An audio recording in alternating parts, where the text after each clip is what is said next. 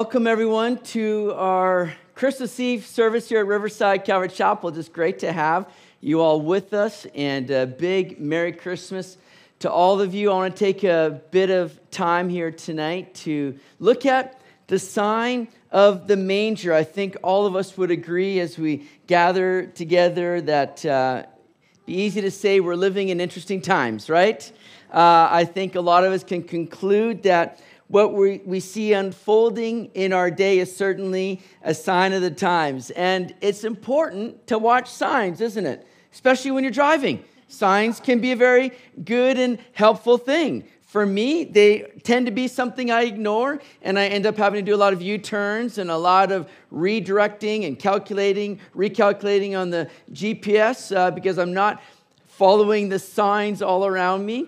And, and I think it is a good thing at times for us, especially this time of year. Maybe some of us need to do a bit of a U turn. Maybe some of us need to do a bit of recalculating or recalibrating to look at this time of year and what it is that we celebrate here at Christmas. We can get very distracted, can't we, with all the external things that go along with it, but it's important for us to look at Jesus. And God Himself with the very first Christmas and bringing Jesus into the world provided some pretty important signs. And that's what we're going to look at here tonight. Regarding the sign of the manger, we're going to look at three things the sign of the crib, the sign of the cloths, and the sign of the city. The sign of the crib, the sign of the cloths, and the sign of the city. We're going to start in Luke chapter 2, uh, verse 8. We're going to, if you got your Bibles, turn to Luke chapter 2, verse 8. We're going to look at a few different scriptures, but primarily right here in Luke chapter 2.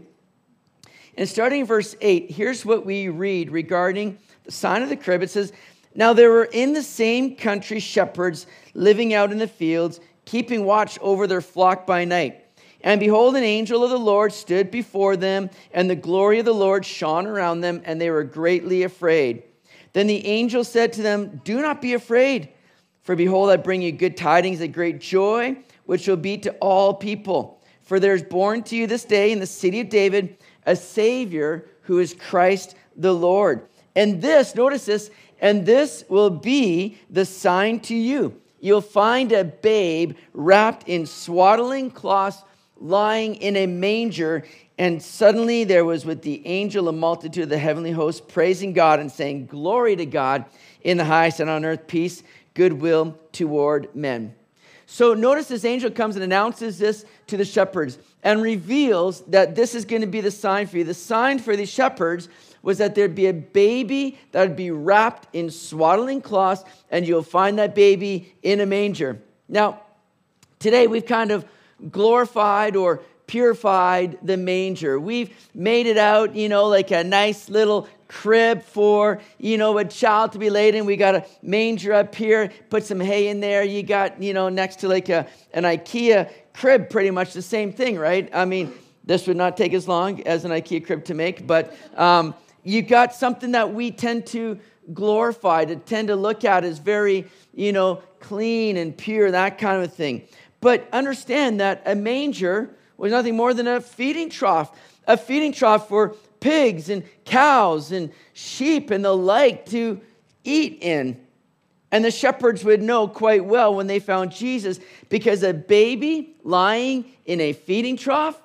I mean, what mom would think of putting a baby in their dog dish? Nobody would be looking at that as going, well, that looks pretty comfortable to me. We'll just lay the baby in there.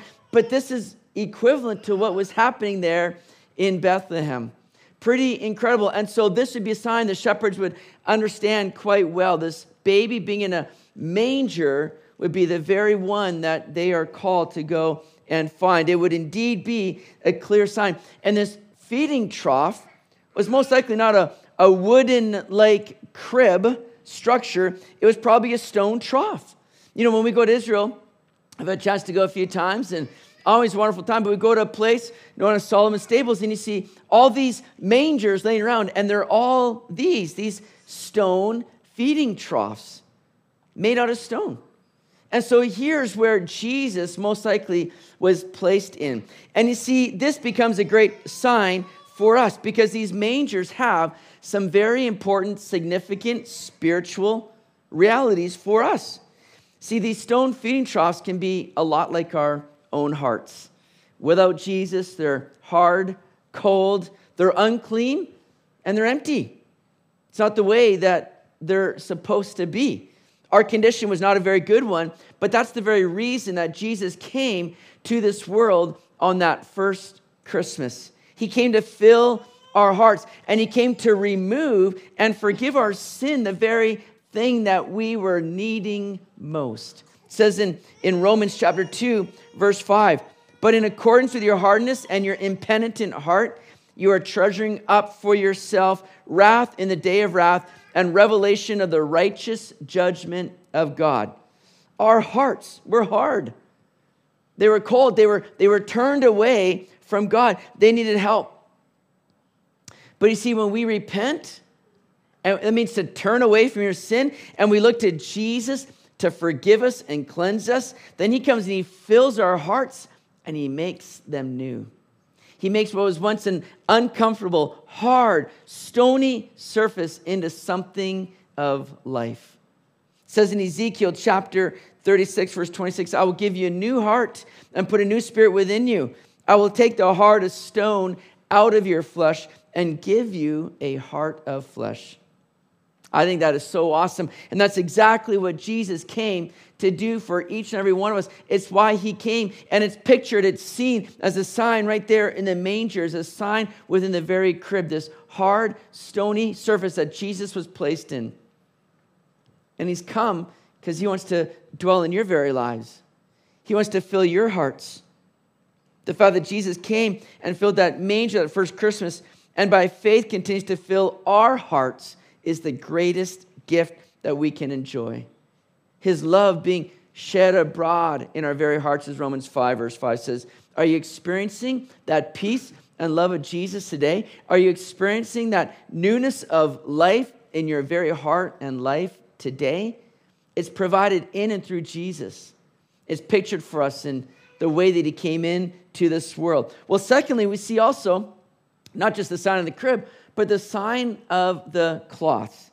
Now, wrapping a baby in Swaddling cloths was an, uh, a custom of the day. It was not anything unusual. It would cause that baby to be wrapped very snugly in strips of linen, holding the arms next to the body for comfort and warmth and security. It was something you would see often. And remember, Luke is the one that's writing that account of this child being wrapped in swaddling cloths. Luke was a doctor, and Luke uses a medical term when he speaks of these swaddling cloths. He's using the term that'd be used for bandages. He's using a medical term here. See, it's again a great sign or picture of what Jesus came to do. He came to a, a hurting and broken world. We, you and I, were in need of healing and help, something we couldn't do for ourselves. And Jesus didn't just place bandages on our wounds, He took all of our wounds and he took them upon himself. He took every hurt, every sorrow, every bit of our brokenness. He took all that upon himself, and he bore the very cause of that pain and brokenness, our, our sin. He took that upon himself. And this very method of wrapping a baby in swaddling cloths was also the same thing that they would do for a deceased body. They'd wrap that body up in cloths. Jesus, you see, when he was crucified, was once again, he was taken down from the cross and he was wrapped in swaddling cloths as he paid the penalty for our sin. And that penalty for sin was death. Jesus came and he died that death and he was wrapped up, placed in a tomb. But Jesus, three days later, rose again, and those swaddling cloths were left behind when Jesus rose showing that he's conquered sin, death, and the grave. And he's left aside every bit of brokenness. He's come to bring healing, he's come to bring vitality to your life. See, we were all in that condition of being broken because of sin. There's nothing we can do in and of ourselves to cure that. Jesus came and he brought the cure for us. Jesus came and he brought healing for us. We no longer need to remain in that condition. Jesus has come to heal you through the forgiveness of sin. He's come to give you now life in Him. Again, the angel says that this will be a sign for you. You'll find a babe wrapped in swaddling cloths lying in a manger. The, the, the very picture that we see in all that just reveals that Jesus came in a most humble way. He didn't come just to the rich and the famous, He didn't just come for those that were well and okay. He came for those that were hurting, those that were helpless. That was all of our state because of sin. He came for you and for me. He came humbly to identify with us. He came to associate with a world that was in poverty and in need. Jesus, you see, gave up everything so that you and I could gain everything in and through him. And it's the only place that it's found today life, forgiveness, healing. And not only do we see the sign of the crib and the sign of the cross, but we also see a sign in the very city that he was born in. It says in Luke chapter 2, verse 15 So it was when the angels had gone away from them into heaven that the shepherds said to one another, Let us now go to Bethlehem and see this thing that has come to pass, which the Lord has made known to us. You know, Bethlehem was a pretty insignificant town, not the place you'd pick for such a prestigious event of having the very Son of God come into the world. Bethlehem would not be on the top 10 list of most desirable places to go to. But this was the place that was picked, and was picked some 700 years prior to Jesus' arrival on that first Christmas. Micah chapter 5, verse 2 prophesied long before this event happened says, But you, Bethlehem, Ephrathah, though you are little among the thousands of Judah, Yet out of you shall come forth to me the one to be ruler in Israel, whose goings forth are from of old and from everlasting. And yet, this very place, chosen, picked, hundreds and hundreds of years before Jesus came, would become so significant. Bethlehem is significant in itself because its very name means house of bread. The very name Bethlehem means house of bread. Bread being the universal food enjoyed all around the world until all the gluten intolerant people showed up, of course, right? And how to mess everything up, of course, right? Just kidding. We still love you, gluten intolerant people. We're praying for you, but we still love you. But Jesus was born in a place known as the house of bread. And what did Jesus later on declare of himself? I am the bread of life. John chapter 6, verse 35. I'm the bread of life. Jesus came to provide that which we needed. Jesus spoke those words to convey the glorious truth that he came to provide for humanity's greatest need. We would never think to go very long without food, would we? We have that kind of natural impulse that hits us when we start feeling hungry. We're like, feed me. I need food. Somebody give me food. Now, that's never a problem this time of year when we've got turkey and sweet potatoes and, you know, pumpkin pie or eggnog, whatever it is. I mean, we're never at a loss for feeding ourselves this time of year. That's why we're never at a loss with gyms on every corner because of things like that, right? You know, feeding ourselves and everything. But food provides for our health, our strength, and energy.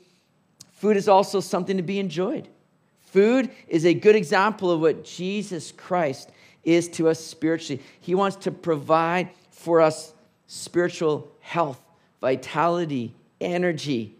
Jesus is that bread of life that not only nourishes us today, but provides life forever. Jesus would say in John 6, verse 34, or verse 6, Verse 33 For the bread of God is he who comes down from heaven and gives life to the world. That's exactly what Jesus did for us. Worship team, I'm going to ask you to come and get yourselves ready up here again. But Jesus, you see, he left the heavens and came to this world. He revealed a great sign for us in that he wants to take cold, hardened hearts that are empty, and He wants to fill them. And He wants to bring that life to us. He's wrapped us and healed us of every sickness, every hurt, every brokenness. He wants to mend that and make us new in Him.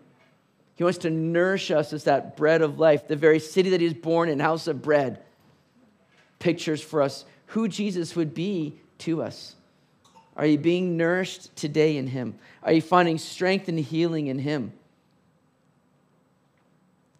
Is your heart still lacking peace? Is it lacking love? Because Jesus wants to fill that and take away that heart of stone and give you a heart of flesh.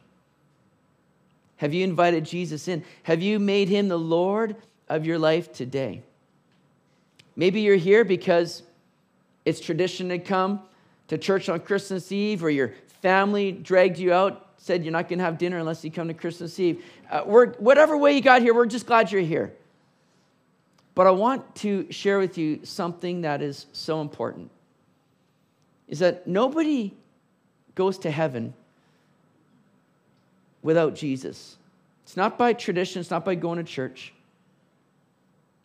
Do you have an assurance of what's going to happen to you after you die? Because that can all change in a heartbeat by placing your faith and trust in Jesus and in the work that He did for you. He died on a cross, He came to this world as one of us, taking on human flesh, so that He could pay the ultimate price and sacrifice to forgive you and me of our sin, so we could be healed, so we could gain eternal life in Him and have the assurance of life forevermore that when we die, we know exactly where we're going and that's heaven in the presence of God because of what Jesus did. If you don't have that assurance tonight, I want to invite you to put your trust in Jesus and the work he did for you. This is a free gift. This is by his grace. This is not something you earn or work for or try to achieve. This is something you simply call out for salvation for, recognizing your need, putting your trust in Jesus. And by his grace, he will save you and make you a child of God. That's the best gift you can ever receive, my friends. And I want you to know that truth and reality. I don't want you to leave here today without knowing that assurance of life and eternal life in Him. If you want to know more and you have questions, come and talk to me after the service. I'd love to share more with you. But let us pray right now. Lord, we thank you, God, for this opportunity to come and just learn of you and focus in on you. And we thank you, Jesus, that you came to this world out of love for us, and you came to do a work for us that we couldn't do for ourselves. You gave your life on the cross. You died, you rose again, you're alive today, securing life for us. And I pray that every person here, whether they're in this room, watching online, wherever they might be, that they would know the assurance of life and salvation and forgiveness of sin that you've provided for them and you alone have provided because you came. So we celebrate you. We thank you. May we keep you at the focus of everything that we do this Christmas. We ask this in your name, Jesus. Amen. Let's stand together, and I'm going to have our uh, usher team come and hand out candles. And we're not going to hand out candles to everybody. Sorry about that. We want to keep this place intact. Uh, and not burn down. So we're going to hand out like three candles per row. And you have like a paper tray. Make sure the paper tray is around the candle. We're going to light the candles and we're going to sing a little bit more and worship the Lord. And we're going to bring the lights down. And we're going to sing by candlelight here tonight as we continue on to worship and focus on Jesus here today.